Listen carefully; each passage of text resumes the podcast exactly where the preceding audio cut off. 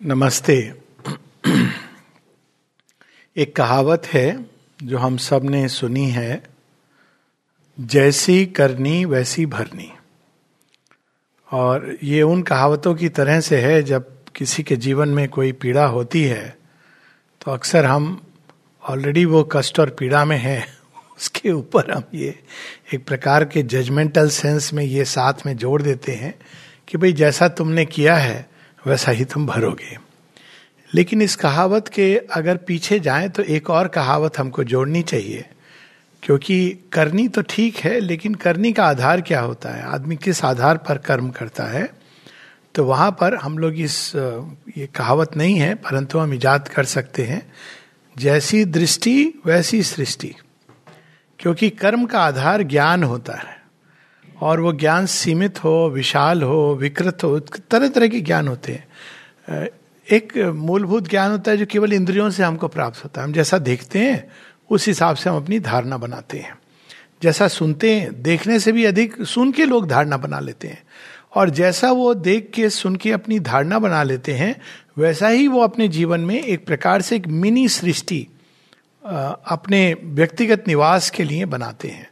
और ये हम लोगों को ये बड़ी एक इंपॉर्टेंट सी चीज़ महत्वपूर्ण बात है जिसको कई बार हम लोग भूल जाते हैं कि हम आ, हम सब अनलाइक जो पशु हैं उनकी बात अलग है परंतु मनुष्य जाति इसको एक प्रकार से सृष्टिकर्ता ने कुछ ऐसा दिया है जिसके आधार पर वो अपने लिए एक सीमित सृष्टि का निर्माण करता है। अब वो सीमित सृष्टि का कैसे निर्माण करता है वो अपने कल्पनाओं के द्वारा करता है, अपनी विचारधाराओं के द्वारा करता है, अपनी भावनाओं के द्वारा करता है। और इस मिनी सृष्टि में, या हम कहें इस घर में साइकोलॉजिकल हाउस में, मनोवैज्ञानिक घर में वो रहने लगता है। और ना केवल वो उस घर में रहने लगता है, वो घर कई बार एक बबिल की तरह, एक बबूले की तरह, उस, वो उस पार जो कुछ है, यानी जो ईश्वर की सृष्टि है, विशाल सृष्टि है, उसको उस बबिल से या चश्मे से देखता है। और जैसा वो देखता है, उसी के अनुरूप उसकी समझ होती है। और जैसी उसकी समझ होती है, उसी के अनुसार उसके कर्म होते हैं। तो केवल इतना काफ़ी नहीं है कि जैसी करनी, वैसी भरनी, सबको पता है, ऐसे धर्म है जहाँ पे धर्म तो कहना वास्तव में धर्म का अपमान करना है, किंतु ऐसी रिलीजियस विचारधाराएँ रही हैं, जिनको हम रिलीजियस कहते हैं, जहाँ पे बहुत कठोर दंड किया प्रावधान है। उनकी किताबों में प्रावधान है कि ये करोगे तो हाथ काट दिया जाएगा, ये करोगे तो सर कलम कर दिया जाएगा। ऐसे प्रावधान है। किंतु आश्चर्य, महाआश्चर्य कि इन धर्मों में जितनी अधिक विकृतियाँ, जितने अधिक घोर पाप हुए हैं, उसकी हम कल्पना नहीं कर सकते। और उसका कारण क्या है? अगर हम इस पर कुछ क्षणों के लिए चिंतन करें कि जब एक किताब जिसको एक कट्टरपंथी मानता है कि ये मेरी भगवान की किताब है, इससे बढ़कर कोई नहीं है वो उस किताब के आधार पर ऐसे घोरम करता है जो संसार में एक ना केवल अज्ञान का प्रसार करते हैं, एक महापाप, एक अंधकूप की तरह संसार को बना देते हैं। तो ऐसा क्यों होता है? अब जब इसके हम पीछे जाए, उसको क्यों नहीं भय लगता? कि हमारे साथ ऐसा होगा, हमारे कर्म ऐसे हैं तो ऐसा होगा।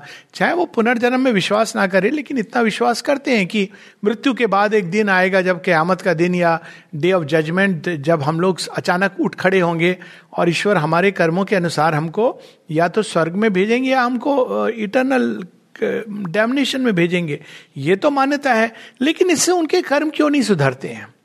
और यदि हम उसके मूल में जाएँ, आजकल इसकी बात भी हो रही है तो उसके मूल में जो हम जाते हैं तो हम देखते हैं क्योंकि ज्ञान का आधार ऐसा है। उस ज्ञान के आधार से वो जो कर्म करते हैं, उनको लगता है कि बिल्कुल उचित है, बिल्कुल सही है, बल्कि वह कर्म जो हम लोगों को लगता है कि ये घोर कर्म है, महाविनाश का कर्म है, ये महापाप है, अंधकूप की ओर ले जाएगा, वह उसको एक महापुण्य का कार्य समझते हैं। इसलिए अगर हमको, इसलिए कहा गया है कि यदि हमको किसी भी व्यक्ति के कर्म की वृत्ति को बदलना है तो उसको पहले ज्ञान के आधार को बदलना चाहिए। और इसी विचारधारा को लेके जब हम आगे बढ़ते हैं तो हम ये ये बात स्पष्ट होती है कि यदि हमको एक मानसिकता को बदलना, एक समाज के अंदर एक प्रकार की विप्लवी क्रांति लानी है, जहाँ मानसिकता बदले तो हमको उसके स्कूलों में देखना पड़ेगा कि वहाँ क्या पढ़ाया जा रहा है, किस विचारधारा को लाया जा रहा है, किस तरह की बातें वो सीखते हैं। क्योंकि जैसा वो स्कूल में सीखेगा वैसा उसका ज्ञान का आधार बनेगा केवल स्कूल को हम ब्लेम नहीं कर सकते हैं, पर स्कूल माता पिता आसपास का समाज, वातावरण, परिवेश, ये सब उसके अंदर एक ज्ञान का आधार बनता है। यहाँ मैं इसकी मीमांसा में नहीं जा रहा हूँ कि ज्ञान वास्तव में क्या है, वो एक फिलोसफिकल बात है। किंतु ज्ञान के आधार से मतलब है वो अपनी एक दृष्टि बनाता है संसार के प्रति, स्वयं के प्रति और ईश्वर के प्रति। और उसके आधार पर वो एक्ट करता है और उस, उसके कर्मों में उसको पूरा जस्टिफिकेशन दिखता है। हालाँकि उसके कर्म संसार को गड्ढे की तरफ़ ले जाते हैं।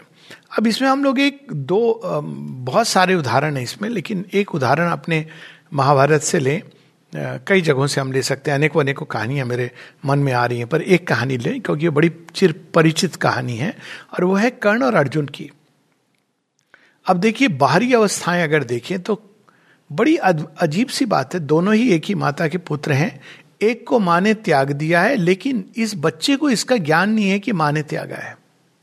उसको एक बड़े प्यार से उसके माता पिता जो आ, सारथी हैं उसके पिता और अधिरथी हैं उन्होंने पाला है। अच्छे से प्यार से उसके जीवन में प्यार की कमी नहीं रही है। लेकिन कहीं ना कहीं उसको इस बात का भान किसी समय बता दिया गया वो भी एक बड़ी डिबेटेबल बात है, लेकिन ये ज़रूर है कि उसको बड़े अच्छे से पाला पोषा गया था। वहीं अगर हम अर्जुन का जीवन देखें तो अर्जुन के जीवन में जन्म के बहुत ही कुछ ही समय के पश्चात, में भी तीन चार साल, क्योंकि अर्जुन के बाद नकुल सहदेव हुए, और उसके बाद पांडु की मृत्यु हो गई उनके पिता की।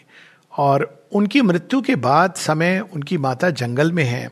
जंगल में वो बड़े हुए हैं और जब वो अपने परिवार में जाते हैं, जो राजघराना है, वहाँ से उनको उपेक्षा के अलावा कुछ नहीं मिलता।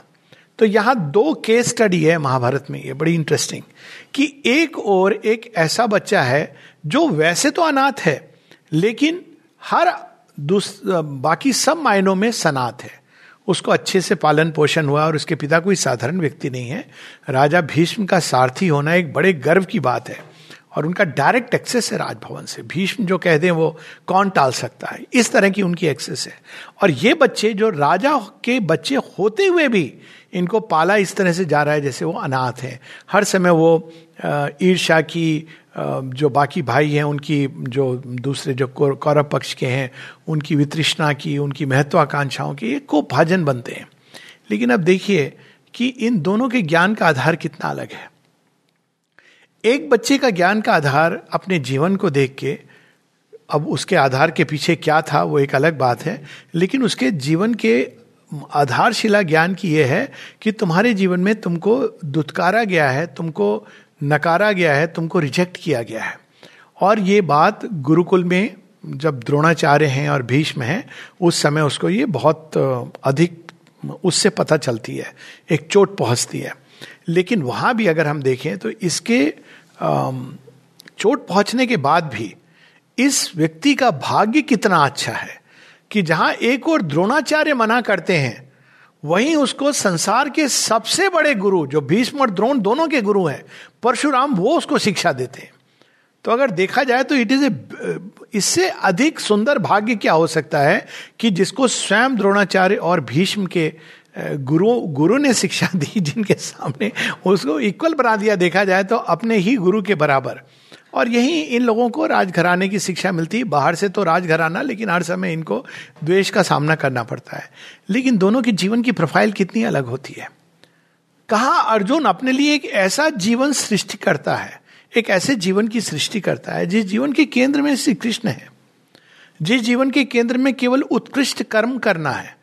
जिस जीवन के केंद्र में सत्य है, धर्म है, त्याग है, न्याय है, और इसका कारण अगर हम इसके मूल में जाएँ तो हम देखते हैं कि इसका कारण स्वयं महाराज पांडु हैं। कितनी सहजता से वो त्याग करके चले जाते हैं कि नहीं, ठीक है, उनको ये महसूस होता है कि मेरे भाई को बुरा लग रहा है। तो वो उस समय राज्यभिषेक होने के बाद वो चले जाते हैं जंगल की मैं थोड़े दिन वन भ्रमण करके आता हूँ उनको एक स्पष्ट था कि इसको बुरा लग रहा है मेरे भाई को। और उसके कारण उनके जीवन में जो ज्ञान जाता है, वो एक बिल्कुल अलग प्रकार का ज्ञान आता है। वो त्याग, तपस्या और इन सब चीज़ों से पोषित होता है उनका जीवन। वहीं दूसरी ओर, कर्ण के जीवन में सदैव एक प्रकार की का विद्वेश एक महत्वाकांक्षा, इससे वो पोषित होता है। दुर्योधन राजघराने में राजपुत्र है, सब कुछ है, लेकिन फिर भी वो अपने लिए एक बड़ा भयानक जगत का निर्माण करता है।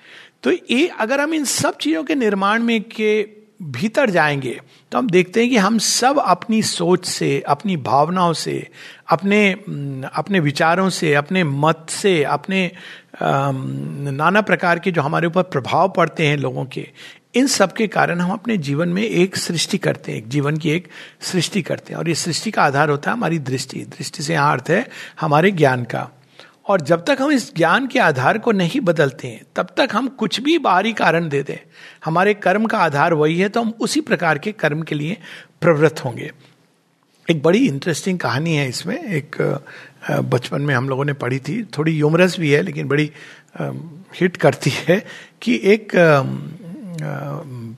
योगी हैं, वो और उनकी पत्नी, उनके कोई संतान नहीं निसंतान है। और उनकी पत्नी कहती है, आपको तो बड़ी मेरेकुलस पावर्स हैं, बड़े आप तो चमत्कार कर सकते हैं तो आप संतान भी ले आओ हमारे लिए तो कहते हैं कि भाई मैंने तो ब्रह्मचर्य का पालन किया है, मैं तो संतान नहीं ला सकता हूँ।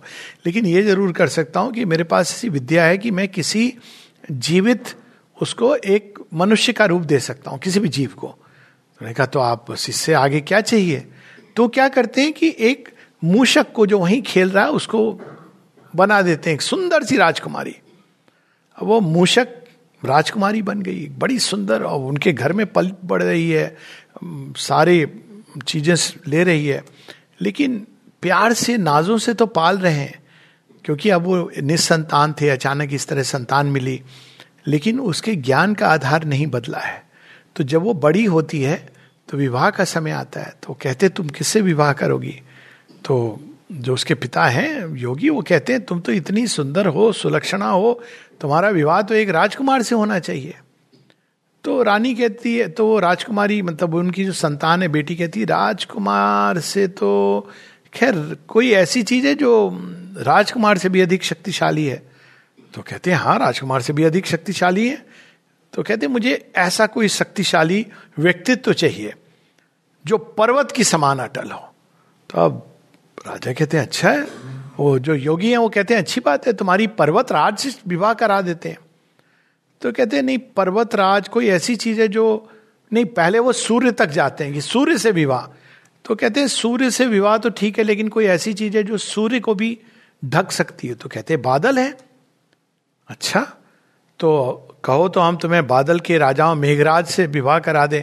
तो कहती है, कोई ऐसी चीज़ है जो बादलों को भी चीर कर ऊपर जा सकती है? तो पर्वत है। तो हम तुम्हें पर्वत राज से विवाह करा दें। तो कहते नहीं, कोई ऐसी चीज़ है जो पर्वत के अंदर भी छेद कर सकती है? तो कहा, वो तो मूसक है। हाँ मुझे मूषक राज से ही विवाह करना है। तो वो कहानी से एंड होती है कि जहाँ योगी कहते हैं कि मूषक का भवा। तो अब उसके, उसका बाहर से तो पूरा सब कुछ शरीर मनुष्य की तरह है। लेकिन उसकी सोच एक मूसक की है। एक राजा भरथरी की बड़ी इंटरेस्टिंग उनकी तो बहुत सुंदर सुंदर और कई जगह एकदम एक आयरनिक ह्यूमर है। तो उसी ह्यूमर के अंदर वो लिखते हैं एक जगह कि मैंने संसार में बहुत सारे ऐसे मनुष्य देखे, बहुत सारे ऐसे पशु देखे, ऐसे पशु देखे जिनकी जो दो पाँव पे खड़े होते हैं, उनके सींग नहीं है, नख नहीं है और पूछ नहीं है। अब इनका ये कहने का अंदाज था। अब इससे हमें क्या जो मिलता है, सीख मिलती है, वो क्या मिलती है? सीख ये मिलती है कि संसार की समस्या का जो रियल हल है, हमारी व्यक्तिगत या संसार की, वो माता जी के शब्दों में जिसको कहा है चेंज ऑफ़ कॉन्शियसनेस क्योंकि ज्ञान का आधार क्या है? हमारी चेतना। चेतना ने हमको बांधा हुआ है। हम जिस चेतना के बंधन को स्वीकार कर ले, हमको वही सब कुछ वैसे ही दिखता है। वो कहानी है कि जहाँ वो भेड़ के बच्चों के साथ एक सिंह सावक पला बड़ा होता है और मिमियाना सीख जाता है और एक दिन सिंह जब वो अटैक करता है तो मिमियाता हुआ भयभीत, गिड़गड़ाता हुआ कहता है, आप मुझे छोड़ दो। तो कहते हैं, लेकिन तुम क्यों मिमिया रहे हो? अरे भेड़ आप खा जाओगे। कहाँ के भेड़ हो तुम? और वो ले जाता है सिंह शावक को, दिखाता है, देखो इसके अंदर, नदी के अंदर। तो वो देखता है अपनी छवि को और कहता है मुझे देखो। तो वो सिंह को देखता है तो कहता है, कोई अंतर है? कोई अंतर नहीं है. तब वो सिंह के बच्चे से कहता है अब तुम दहाड़ो, निर्भीक होकर। तो अगर हम देखें जो स्पिरिचुअल प्रैक्टिस अब हम लोग सीधा अध्यात्म अध्यात्म क्या करता है? दो प्रकार की टीचिंग्स होती हैं। एक होती है जो केवल dos and don'ts moral teaching लेकिन जहाँ हम केवल डूज एंड डोंट्स बताते हैं, ये करो, वो मत करो, लेकिन उसका आधार नहीं बताते हैं, आधार नहीं बदलते हैं तो क्या होता है? हम केवल हिपोक्रेसी करते हैं। और ये पूरा संसार हिपोक्रेसी से भरा हुआ है। क्या कहेंगे मिथ्याचार। गीता में सबसे पहले यही चीज़ श्री कृष्ण अर्जुन को पॉइंट आउट करते हैं। कहते तू मिथ्याचारी बन रहा है। तूने एक बाहर से ये टीचिंग पढ़ी हुई है कि सन्यास ले लो, ये कर लो, लेकिन तू मिथ्याचारी बन रहा है। तो अर्जुन कहते कि फिर मुझे क्या करना है? यदि यह मिथ्याचार है, इतनी बड़ी बात मैं कह रहा हूँ, सन्यास लेके मैं सब छोड़ करके जाना चाहता हूँ। आप मुझे मिथ्याचारी बता रहे हो। तो मैं क्या करूँ? तो वहाँ पे श्री कृष्ण कहते हैं, पहले तुम ज्ञान को प्राप्त करो। ये देखिए, गीता में सबसे पहली चीज़ यही बताते हैं कि पहले तू ज्ञान योग कर। और तब अर्जुन पूछते हैं कि आपने तो मुझे अब ज्ञान के मार्ग पे डाल दिया। लेकिन अब ये बताइए, मैं क्या कर्म करूँ? क्योंकि आपने तो कहा ज्ञान कर्म से श्रेष्ठ है। और तब श्री कृष्ण बताते हैं, सारा वो उद्घाटित करते हैं कर्मयोग क्या है? बिना ज्ञान के आधार के जो कर्म है, चाहे हम पूजा पाठ कुछ भी कर रहे हो सच पूछे तो वो निरर्थक है।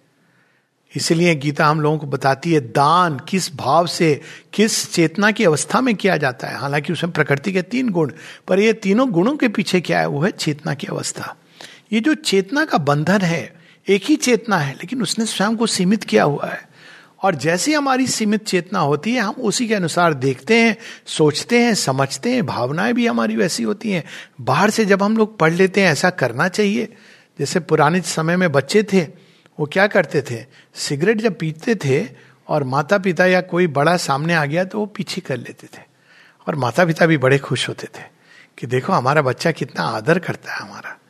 तो उन्होंने ये सीख लिया था कि अगर मैं ऐसा करूँगा तो मैं बच जाऊँगा। यही चीज़ हम लोगों ने कार्मल स्कूल में सीखी थी आ, मतलब जो मॉरल साइंस की क्लास होती थी। अब देखिए विरोधाभास क्या है?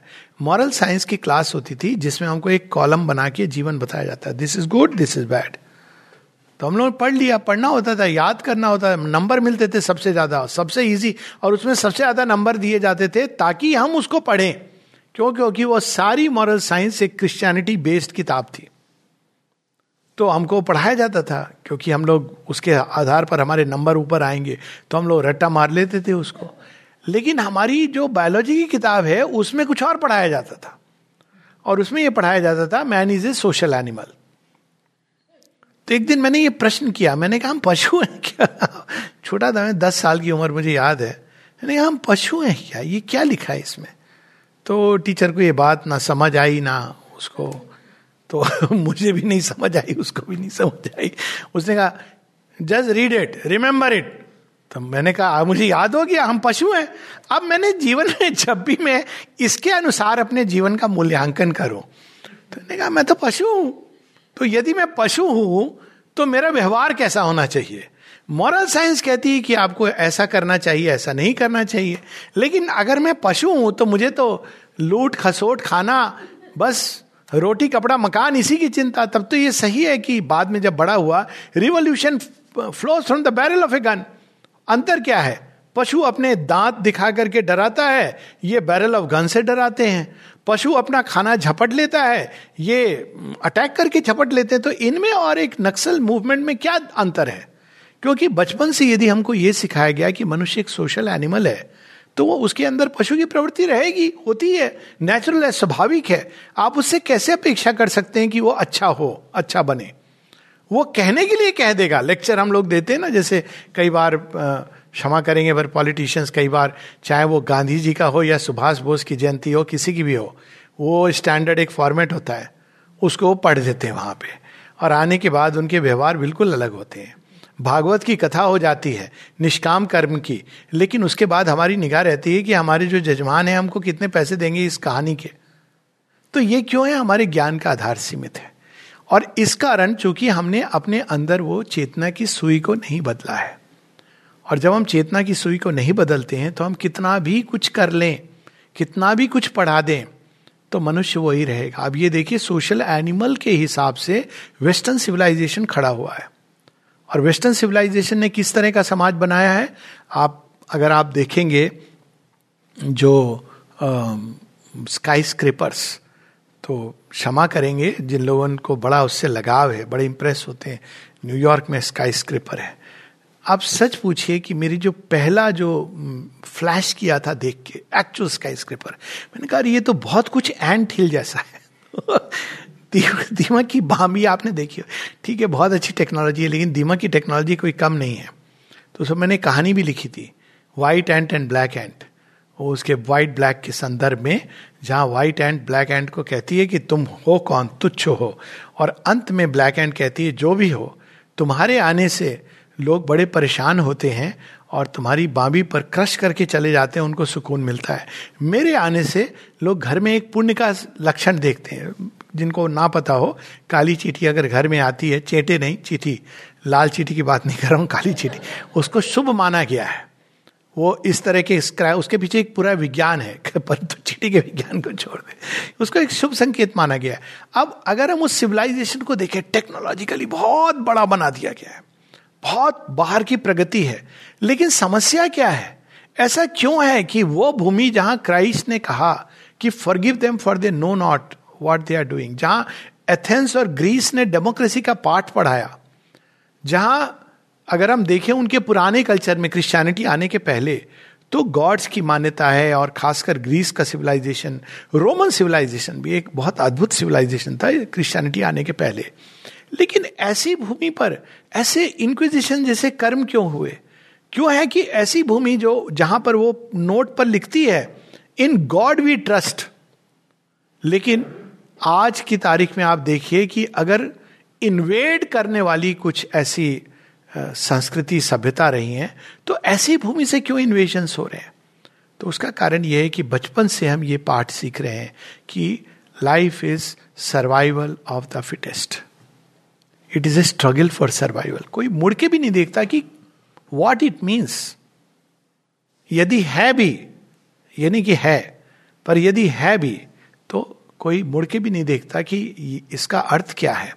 और उसका परिणाम यह है कि सर्वाइवल ऑफ़ द फिटेस्ट कैसे भी अपनी इकोनॉमी को यहाँ ले जाओ मिलिट्री इकट्ठा कर लो, क्योंकि naturally if you have to be fit आप देखिए मिलिट्री पर कितना एक्सपेंडिचर होता है कंपेयर टू दैट एजुकेशन पे कितना होता है। आप देखिए गन्स कल्चर कहाँ से आया ड्रग्स कल्चर कहाँ से आया, ये सारी चीज़ें किस भूमि से ओरिजिनेट होती हैं। तो आप देखें क्यों? क्योंकि उनके बचपन से उनकी दृष्टि क्या है? देह आत्मबोध हमारे यहाँ इसको आसुरिक सभ्यता कही गई। कि जो देह को ही सब कुछ समझते हैं, आत्मा मानते हैं, या जो प्राण को ही सब कुछ समझते हैं, आत्मा मानते हैं, और हम सिविलाइजेशन देख लें, ऐसे भी सिविलाइजेशन है, जहाँ एक एक प्रकार की शिक्षा दी गई, एक रिलीजियस शिक्षा दी गई, लेकिन वे भी महाविनाश के कारण बने। क्यों? क्योंकि उनकी दृष्टि, उनका ज्ञान, अब किसी ने मुझसे एक बार पूछा, इस प्रश्न को हम लोग अच्छा ये एक अवसर है। किसी ने कहा कि बाइबल भी कहती, क्रिश्चियन भी कहते हैं, बाइबल सर्वोपरि और जीसस क्राइस्ट सर्वश्रेष्ठ है। कुरान भी कहती है, और मुसलमान भी कहते हैं कि कुरान सर्वश्रेष्ठ है और प्रॉफिट मोहम्मद सबसे ऊपर है। आप कहते हैं कि श्री अरविंद सर्वश्रेष्ठ हैं और सावित्री सबसे ऊपर है तो फिर क्या अंतर है? मैंने कहा, अंतर यह है कि बाइबल और कुरान ये कहती, इसके अलावा और कोई नहीं है। हम ये कहते हैं कि हमारी ये हम, और ये भी मान्यता के आधार पर नहीं कहते हैं, तथ्यों के आधार पर पर अगर आप तथ्य हटा भी दें तो हम ये नहीं कहते कि एक कुरान के माध्यम से आप भगवान की ओर नहीं जा सकते, बाइबल के माध्यम से नहीं जा सकते। हम तो ये मानते हैं कि आप किसी भी आधार से जा सकते हैं। बिना किसी आधार के बस ज्ञान की खोज होनी चाहिए। तो भारत भूमि में हम लोगों ने ज्ञान को कभी सीमित नहीं किया, और यही यहाँ की शक्ति है। सनातन धर्म मिला कैसे? सनातन धर्म की अगर उपज देखें तो उसकी उपज ही इस आधार पर हुई कि किसी सीमा में बद्ध ना करो। जब तक सीमाएँ हैं, तब तक ज्ञान नहीं है। ज्ञान को डिफाइन ही ऐसे किया गया। सनातन, वह जो सदैव है, शाश्वत है, जो यूनिवर्सल है, जो किसी सीमा में बद्ध नहीं है डिफाइन धर्म को कैसे डिफाइन किया गया? डूज और डोंट से नहीं किया गया। धर्म वो जो हमको विकास की धारा में जोड़कर ऊपर ले जा रहा है। इसलिए धर्म एक व्यक्तिगत होता है, स्वधर्म होता है, राष्ट्र धर्म होता है, युग धर्म होता है पशु धर्म होता है, स्त्री धर्म होता है, पुरुष इतने प्रकार के धर्म है। एक छात्र धर्म होता है, एक शिष्य का धर्म होता है, गुरु का धर्म होता है। क्योंकि धर्म वो है जो हम जिस भी स्टेज पर खड़े हैं, हमको वो जोड़ता है इटरनल की ओर। अब वो जिस स्टेज पर खड़े, उसके अनुरूप वो होगा। वहीं से वो गीता प्रारंभ होती है कि तेरा सुधर्म क्या है? तेरा सुधर्म संन्यास ले लेना नहीं है। तो अब देखिए, ज्ञान का आधार कितना विशाल है। और जितना विशाल होगा ज्ञान का आधार, उतनी अद्भुत सृष्टि होगी। अब कई बार लोग ये प्रश्न करते हैं कि भारत में ऐसा क्या है कि इतने इन्वेशन जितने भारत में हुए। एक नॉइपॉल जी की किताब थी, अच्छी किताब है, इंडिया ए वुंडेड सिविलाइजेशन और सच देखा जाए तो इससे अधिक घाव किसी अमेरिका में क्या हुआ? जाके उन्होंने लगभग खत्म कर दिया। वहाँ की जो जनजाति थी। ऑस्ट्रेलिया में भी यही हुआ। न्यूजीलैंड में हुआ। साउथ अफ्रीका में हुआ। इन जनरल अफ्रीका में हुआ। जहाँ इस्लामिक इन्वेजन हुआ, वहाँ पर हुआ। लेकिन भारतवर्ष में क्या कारण था कि आज भी यहाँ पर आदिवासी ना केवल हैं, बल्कि प्रेसिडेंट भी बन रहे हैं। अद्भुत बात है। ये ऐसी क्या बात है भारतवर्ष में? क्योंकि हम लोगों ने कभी भी ज्ञान को किसी सीमा में नहीं बांधा।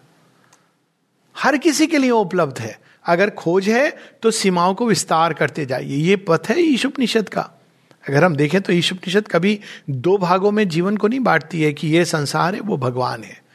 वो कहती है कि संसार की किसी भी गति को अगर हम विस्तार की ओर ले जाते हैं कैसे विस्तार की ओर ले जाना है, वो भी बता दिए प्योरीफाई करते हुए। अग्नि है हमारे अंदर, जो प्योरीफाई करती है। स्मरण करते हुए कि जो शाश्वत है, जो सनातन है, जो सत्य है, उसका स्मरण रखना है। ट्रांजिएंट चीज़ों पर फोकस नहीं होनी है। और साथ में सत्य धर्माए ट्रुथ को फॉलो करते हुए। यदि हम इस प्रकार से जीवन को जीते हैं तो इसी जीवन में, इसके विस्तार में प्रवेश करते हुए हम जीवन को सुंदर, दिव्य जो भी शब्द यूज़ करें, हम बना सकते हैं।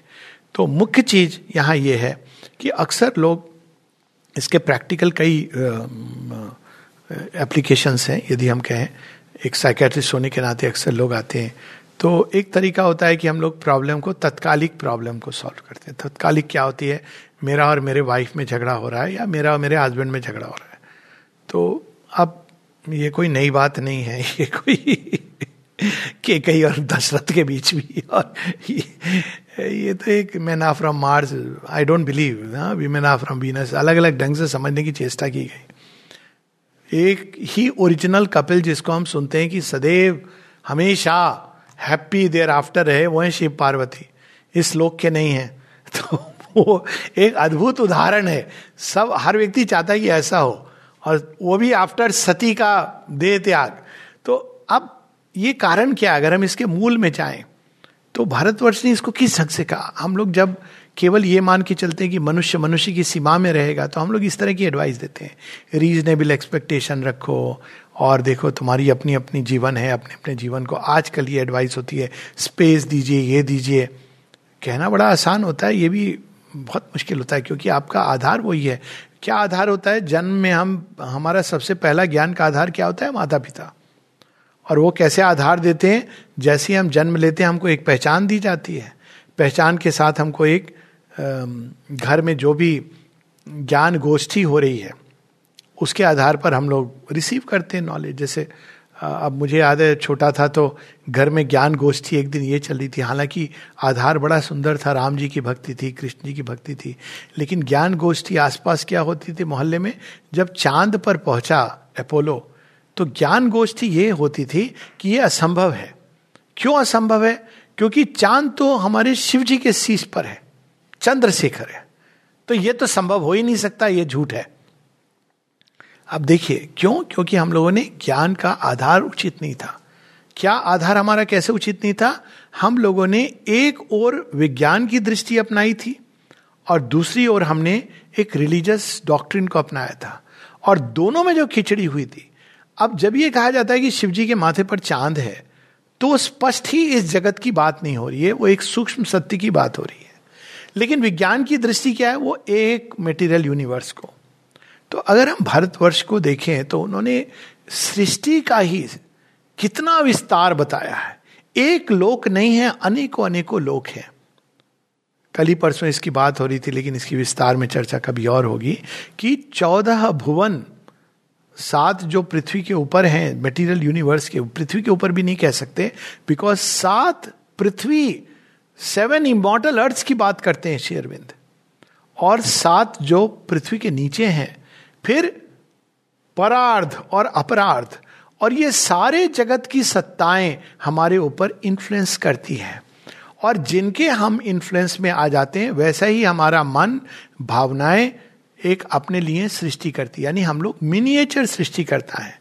लेकिन वास्तव में फ्री नहीं है इंडिपेंडेंट नहीं है, क्योंकि हम सब अनेकों इन्फ्लुएंस से, जैसा मैंने बताया, बचपन से माता पिता हम लोगों को कुछ चीज़ें सिखाते हैं और अनफॉर्चुनेटली हम क्या सीखते हैं? सबसे पहली चीज़ कि तेरा महँगा वाला जो खिलौना है, वो पड़ोसी के बच्चे के साथ तो शेयर मत करना। अब देखिए, बच्चे के अंदर ये भाव नहीं था। बच्चा सहज भाव से ले जाता है। हमको रादर ये कहना चाहिए, अगर बच्चा शेयर नहीं कर रहा है तो हमको ये कहना चाहिए। पहली बात तो ये महँगा खिलौना खरीदने की वृत्ति, यानी हम प्रेम कैसे एक्सप्रेस करते हैं जब छोटे होते हैं, बच्चे छोटे होते हैं, खिला के। तो एक बुढ़ापे तक हमारा प्रेम का एक्सप्रेशन यही रह जाता है कि हम कोई घर में गेस्ट आता है तो आप उसको कोको कोला पिला रहे हैं। सारी जहर पिला रहे हैं एक्चुअली देखा जाए तो। अब शायद होपफुली नहीं करते हैं लोग। नींबू के शरबत बनाने में ज़्यादा समय लगता है। तो कोका कोला आराम से होती, ठंडी होती, लोगों को पसंद है। लेकिन पॉइजन है तो हम उस पॉइजन को देते हैं। चाय गरम, ठंडा पियो। अब ये चीज़ बड़ी अच्छी है लेकिन ये देखिए हम कैसे प्रेम का जो एक्सप्रेशन है, हम उसको धन और पैसे और भोजन धन और भोजन के माध्यम से एक्सप्रेस करते हैं। तो जब बच्चे बड़े होते हैं तो उनके जीवन में यही चल, चलता रहता है कि अगर कोई धन ला रहा है अपने साथ में तो वो नारी बहुत अच्छी है, उसके परिवार वाले बहुत अच्छे हैं। लेकिन यदि कोई गुण ला रहा है तो गुण की क्या बात है? गुण तो हमारे हैं, हमारे घर में हैं, हम सिखाएँगे, उसको हमारे हिसाब से चलना है। अब देखिए कितना इसका, इसकी समस्या होती है, इसके कारण कितने कलह, क्लेश और ना जाने क्या क्या होता है। पूरी नारी को हमने डिफाइन कर दिया इससे कि खाना बनाना आता है कि नहीं। सुना होगा आप लोगों ने। और जब मैं पिक्चर में देखता था, फ़िल्मों में कहता, ये कोई टेस्ट है? खाना बनाना आता है क्या? अब तो पिक्चर में भी इसका मज़ाक, वो जाके कोई और बनाता है या ऑर्डर करके स्विगी से आ जाता है और वो अच्छे से थाली में हमारी बहू ने बनाया जी। आपकी होने वाली बहू ने बनाया खाना बनाना, ये भी कोई मतलब एक कोई फेमिनाइन की एक हमारे यहाँ कोई इतनी देवियाँ हैं। आप देखिए। माता पार्वती खीर बहुत अच्छी बनाती है। काली जी तो खून भी लेती हैं। दुर्गा जी तो महिषासुर का विनाश करती हैं। लक्ष्मी जी भोजन नहीं बनाती हैं, अपनी मुस्कान से ही हमारा पेट भर देती हैं। माता सरस्वती, हम लोगों को बड़े विस्तार में जाके अगर वो पकवान बनाएँगी तो ऐसा बनाएँगी कि उसमें हर चीज़ एकदम परफेक्ट मेजर में हो। लेकिन उनके बिना सारा संसार सृष्टि नहीं हो सकती। और जब हम इस आधार से, अगर हम सच में अपनी भारतीय परंपरा और सभ्यता के आधार से जीवन जीते तो हम क्या कहते नारी को? नारी तो नारायणी है, नारी तो देवी है। ना कि ये कि नारी तो केवल अन्नपूर्णा है। Annapurna is good but Annapurna is not everything नारी इज़ नर्स ऑल्सो नारी इज़ वॉरियर ऑल्सो नारी ज्ञान भी है, ज्ञान की भी देवी है। नारी संगीत की भी देवी है। विज्ञान की देवी है। नारी युद्ध कर सकती है, सब कुछ।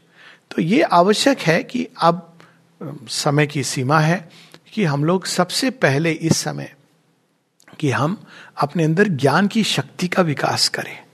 ज्ञान है, पर ज्ञान की शक्ति नहीं है। ज्ञान की शक्ति से मेरा अर्थ है कि वह शक्ति जो क्रिएट करती है। ज्ञान है, किताबी ज्ञान है। कई लोगों से पूछो, वेद कितने? चार वेद हैं। उपनिषद कितने इसमें थोड़ा सा हिचकिचाते हैं।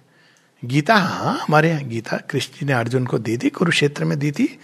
इसमें पढ़ी भी है, श्लोक भी है, लेकिन वो शक्ति विहीन हो गया है। क्यों शक्ति विहीन हो गया है? हम उसके, हमने उस ज्ञान को अपनी सीमित दृष्टि से देखा। अब देखिए, इसका टिपिकल एग्ज़ाम्पल गीता है। आप गांधी जी गीता को जब इंटरप्रेट करते हैं तो पूरा का पूरा वो एक नॉन वायलेंट स्क्रिप्चर के रूप में आता है। मतलब इतनी अनोखा इसको कहते हैं ना ब्रेन कितना ट्विस्ट कर सकता है। पूरी की पूरी गीता को एक सांकेतिक दिखा दिया जाता है। कौरव ये हैं, पांडव ये हैं, सभी संकेत हैं। रियल लाइफ से कोई लेना देना नहीं है। परंतु गीता एक रियल टाइम में स्क्रिप्चर है। यही तो गीता की खूबी है। गीता अगर केवल सांकेतिक है तो it is like one of the many scriptures Gita की खूबी यही है कि अनलाइक बाइबल अनलाइक कुरान ये एक ऐसे समय पर दी दी गई है जब व्यक्ति कर्म के दोराहे पर खड़ा है। तो गीता का जो ज्ञान है, इसलिए वो संपूर्ण, समग्र, सम्यक ज्ञान है। क्योंकि वो केवल एक हवा में होने वाला ज्ञान नहीं है, वो रियल टाइम का ज्ञान है। गौरव आज आर रियल ऑफकोर्स उसके पीछे वृत्तियाँ हैं, वो सब अंडरस्टूड है सिम्बॉलिक है रिप्रेजेंटेटिव है, इत्यादि इत्यादि। किंतु रियल टाइम के लिए अगर हम गीता को लेके अपने जीवन में केवल एक चीज़ प्रैक्टिस करें तो हम देखेंगे कि हमारी ज्ञान की सुई हिल जाएगी शिफ्ट हो जाएगी। इसीलिए जब अर्जुन श्री कृष्ण से पूछते हैं, बड़ा सुंदर एक उसमें वो आता है कि भाई, आपने तो बहुत सुंदर ज्ञान के समय ही बोलते हैं, ये सब बहुत अच्छी बात लग रही है सुनने में, हे माधव, हा पूरे माधव अचलम प्रतिष्ठम। जैसे सारी नदियाँ गिरती हैं लेकिन समुद्र विचलित नहीं होता। बहुत सुंदर लग रहा है। स्थित प्रज्ञ की भाषा आपने समझा दी। इसको करेगा कौन? बहुत कठिन है। केशव कुछ सरल उपाय नहीं है। बाद में सरल उपाय बताते हैं। लेकिन उस समय क्या कहते हैं? स्वल्पमस्य धर्मस्य।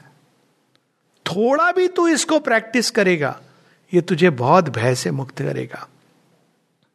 अब प्रैक्टिस और प्रीचिंग में अंतर क्या है? यही अंतर है। जब हम प्रीच करते हैं, केवल पढ़ते हैं एक शास्त्र के रूप में तो हम बदलते नहीं हैं। हमारे ज्ञान का आधार वही रहता है। ऐसे लोगों से मैं मिला मिलाऊं हम सब मिले होंगे। घर में गीता का पाठ होता है, लेकिन बहू का प्रताड़न होता है। आजकल बदल गई है नीडल, सास का प्रताड़न होता है। विचेवर भी संसार बदल रहा है।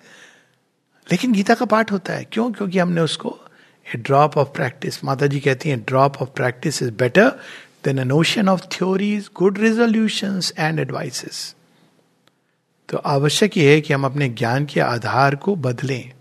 हम सब चाहते हैं संसार सुंदर हो। पहले तो हम ये सोचते हैं कि मेटीरियल वर्ल्ड ही एकमात्र रियलिटी है। इस इस भाव को हम हटाएँ। एक भावनात्मक जगत भी है जिसमें हम लोग श्वास लेते हैं। जैसी हमारी भावना होगी, वैसी भी सृष्टि होगी। जैसी रही भावना जैसी प्रभु मुहूर्त देखी तीन वैसी। एक पत्थर देखता है, एक उसमें भगवान देखता है। ऐसे लोग हैं, कहते हैं, पांडिचेरी में अब क्या है?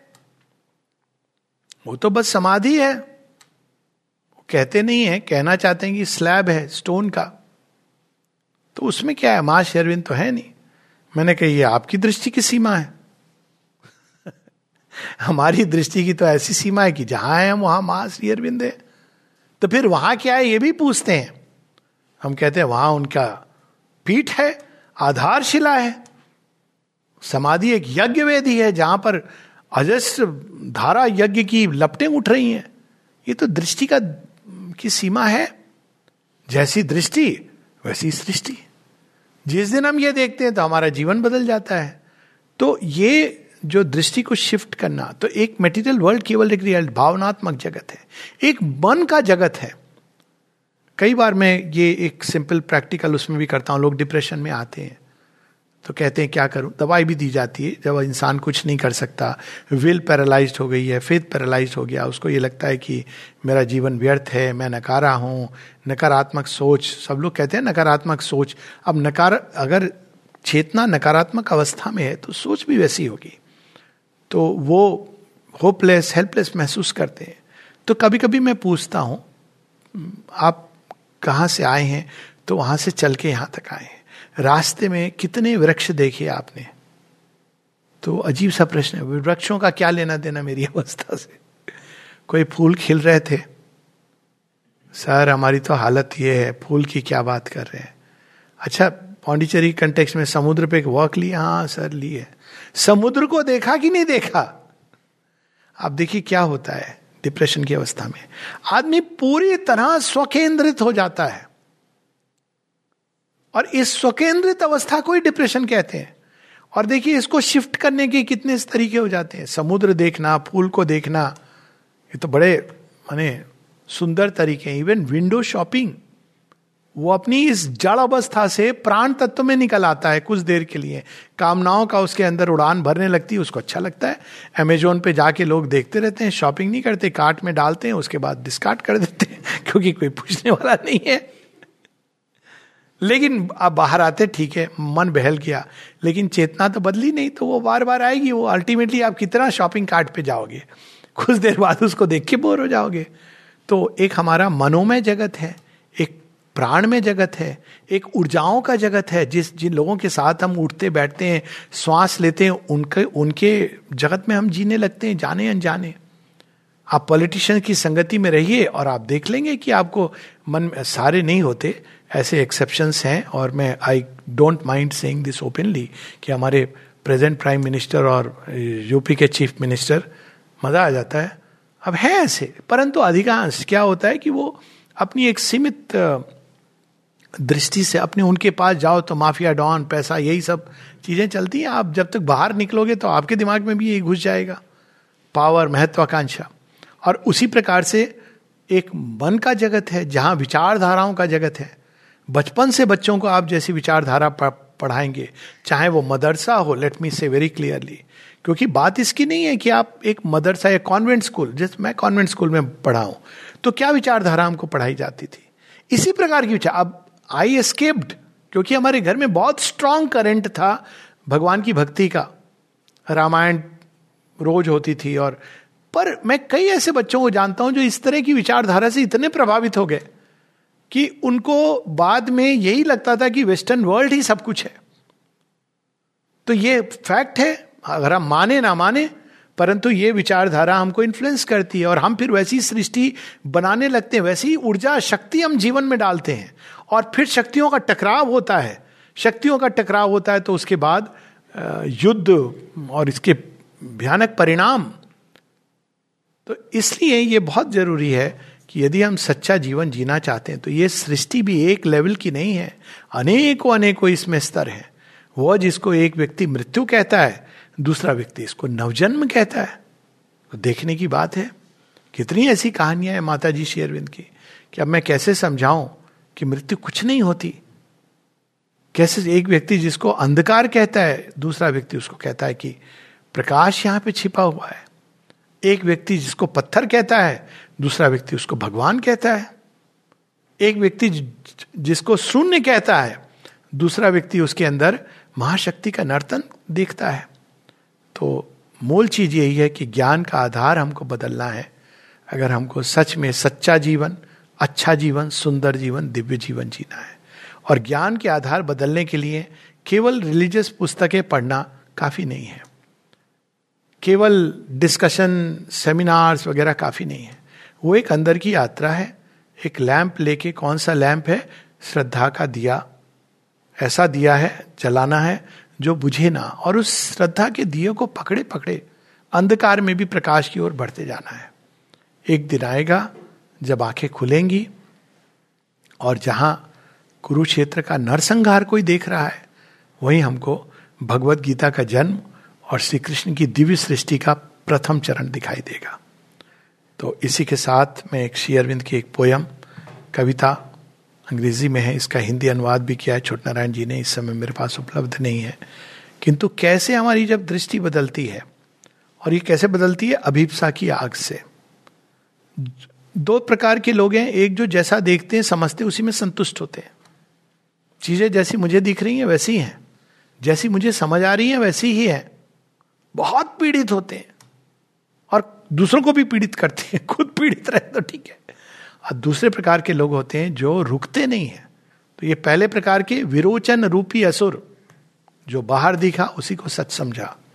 दूसरे, इंद्र की तरह डेवलप करते जाते हैं जब तक वो सहस्राक्ष नहीं बन जाते ग्लोबल विजन सम्यक ज्ञान समग्र माम जैसे भी हम कहें तो यहाँ पर उस विजन की बात है in the blue of the sky in the green of the forest whose is the hand that has painted the glow when the winds were asleep in the womb of the ether Who was it roused them and bade them to blow? He is lost in the heart, in the cavern of nature. Is found in the brain where he builds up the thought. अब देखिए, प्रकृति में कोई क्या देखता है और कोई क्या देखता है? कोई नाग देखता है तो उसको शिव जी के दर्शन हो जाते हैं। कोई शिव को देखता है तो उसमें तांडव नृत्य याद आता है कि अब मेरा अंत समय आ गया। He is in the pattern and bloom of the flowers he is woven in the luminous net of the stars he is caught rose भगवान का दर्शन होता है। लेकिन हम लोग प्रतीक्षा कर रहे हैं, वो मंदिर के पट जब खुलेंगे, तब हम दर्शन करेंगे। रोज भगवान उस पार से, आई ऑफ़ बाउंडलेसनेस ऐसी डिस्क्राइब हुआ है ना विष्णु भगवान को ऋग्वेदों में an eye extended in heaven सूर्य का दर्शन, उसमें भी भगवान है। उस पुष्प में भी भगवान है। In the strength of a man in the beauty of women in the laugh of a boy, in the blush of a girl, the hand that sent Jupiter spinning through heaven spends all its cunning to fashion a girl. These are his works and his veils and his shadows. But where is he then? By what name he is known? By what name is he known? Is he Brahma or Vishnu, a man or a woman, bodied or bodiless, twin or alone? जाकी रही भावना जैसी ब्रह्मा या विष्णु या महेश या कृष्ण या Sachidanand परात्पर We have love for a boy who is dark and resplendent. Savra Salona. A woman is Lord of us, naked and fierce. वही महाकाली जो विनाश जिनको देख के प्रकंपित हो जाती हैं दिग दिगंत असुर, वही महाकाली जो वीर हैं, जो योद्धा हैं, जो देवता हैं, प्रसन्न होके कहते हैं, माँ शरणागति माँ शरणागति। आप ही हो जो हमें अहंकार के से मूल, मूलता मुक्त कर सकती हो। We have seen him a muse on the snow of the mountains We have watched him at work in the heart of the spheres We will tell the whole world of his ways and his cunning. He has rapture of torture and passion and pain. He delights in our sorrow and drives us to weeping, then lures with his joy and his beauty again. Ah.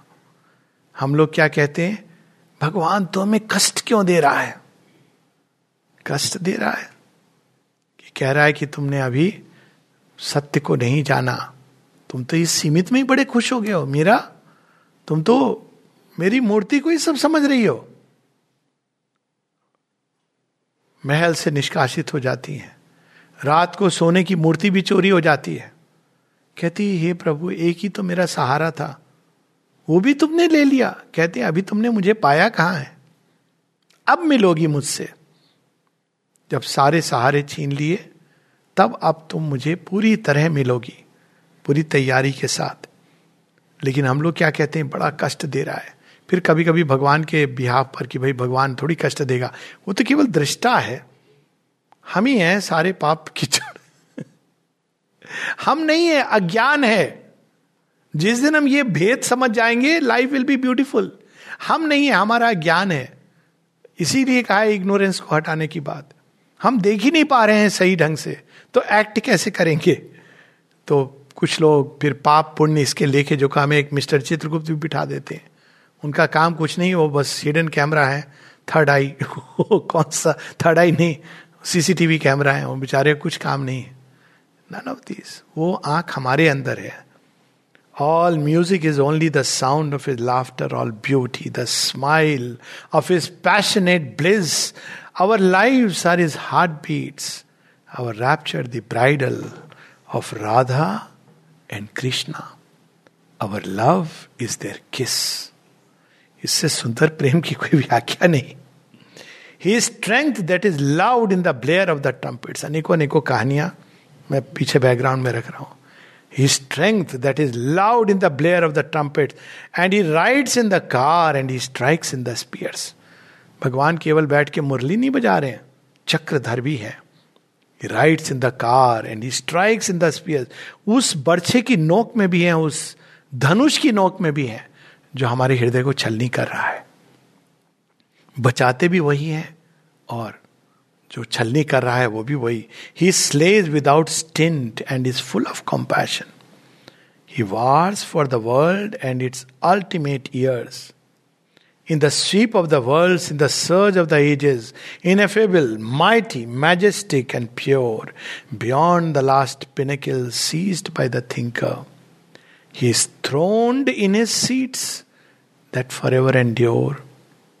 अब कितनी सुंदर बात है कहाँ है भगवान कहाँ मिलेंगे पूछा किसी ने एक बार उससे ही पूछा अच्छा माँ सब्ज़ी है मैंने कहा हाँ हमें तो नहीं दिखती मैंने कहा ये तुम्हारी प्रॉब्लम है तुम्हारी दृष्टि की सीमा है।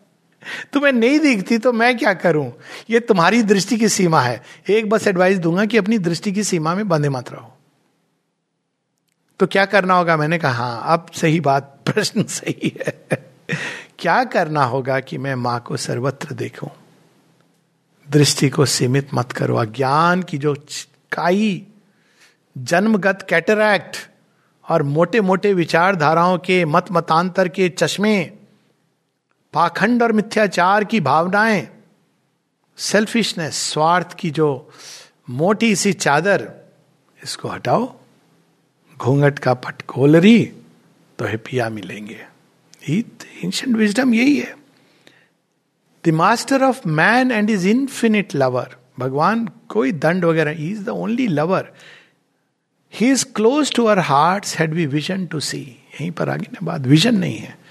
तो भगवान जो हमको दंड लग रहा है, वो भी उनका प्रेम है। वो हमको शीघ्रता से अपनी ओर खींच रहे हैं। आजा बहुत तू, अरे, कष्ट क्यों दे रहे हो मुझे? अरे, तुझे अपने पास बुला रहा हूँ। लेकिन मुझे तो इन चीज़ों से चिपके रहना है। अब भगवान की दुविधा देखिए। कभी किसी को कविता लिखनी चाहिए इस पर। भगवान की दुविधा। उसकी खुशी के लिए उसको छोड़ दूँ, तत्कालिक खुशी के लिए, या उसके अल्टीमेट गुड के लिए उसको खींच लूँ? पर बेचारे भगवान भी क्या करें? फ्रीडम में विश्वास करते कहते, एक दिन तो खुद ही कहेगा रो धोके कि खींच ही लो प्रभु। वी आर ब्लाइंड तो हम क्यों नहीं देख पाते? We are blind with our pride हम हैं तो प्रेम गली अति साकरी, तामे दो न समाही। We are blind with our pride and the pomp of our passions. We are bound in our thoughts, where we hold ourselves free. Pomp of our passions राजा का कारवां जा रहा था। राजा वास्तव में उसका एक मंत्री था। वो एक योगी का डिसाइपल था, लेकिन वो यहाँ पर आ गया था छोड़ छाड़ के। तो एक दिन गुरु जी को लगा कि इसको मैं वापस बुलाऊं। तो वहाँ पहुँच गए। तो मंत्री स्वागत के लिए खड़ा है, राजा आ रहे हैं, राजा ना रहे हैं राजन आ रहे हैं। तो गुरु ने पीछे से कहा, कौन आ रहा है? राजा। कौन है राजा? अरे देखते नहीं हो, वो जो हाथी पर सवार होके राजा आ रहा हाथी के साथ। हाथी? हाथी कौन है और राजा कौन है? गुस्सा गया, मूर्ख कहीं के? वह जो नीचे है, वो हाथी है। जो ऊपर है, वो राजा है। ओ एक अंतिम बात बता दो कि नीचे कौन होता है? नीचे किसको कहते हैं? ऊपर किसको कहते हैं? तो मुड़ा वो शिष्य और क्रोध में उसने उस व्यक्ति की जो गुरु थे, गर्दन पकड़ के नीचे किया।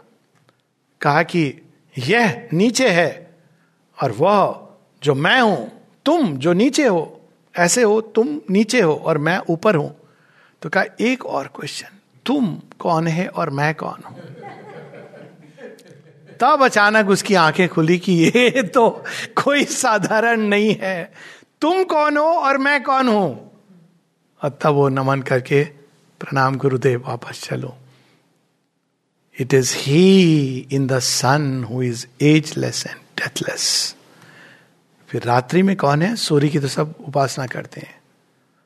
And into the midnight his shadow is thrown Bharatvarsh में केवल एक चाँद की उपासना नहीं होती है। जहाँ एक और पूर्णिमा के चाँद की उपासना होती है, महालक्ष्मी का दिन है। सूर्य की उपासना होती है, आदित्य वर्णम। वही अमावस्या की भी उपासना होती है उस दिन। महाकाली का दिन है। कितनी अद्भुत बात है। It is he in the sun who is ageless and deathless and into the midnight his shadow is thrown when darkness was blind and engulfed within darkness he was seated within it immense and alone. हम सबको यही दृष्टि प्राप्त हो। ताकि हम सर्वत्र वासुदेवम सर्वमिति। इस तरह की दृष्टि से, एक नवीन सृष्टि की रचना में सक्रिय भाग ले सके। नमस्ते।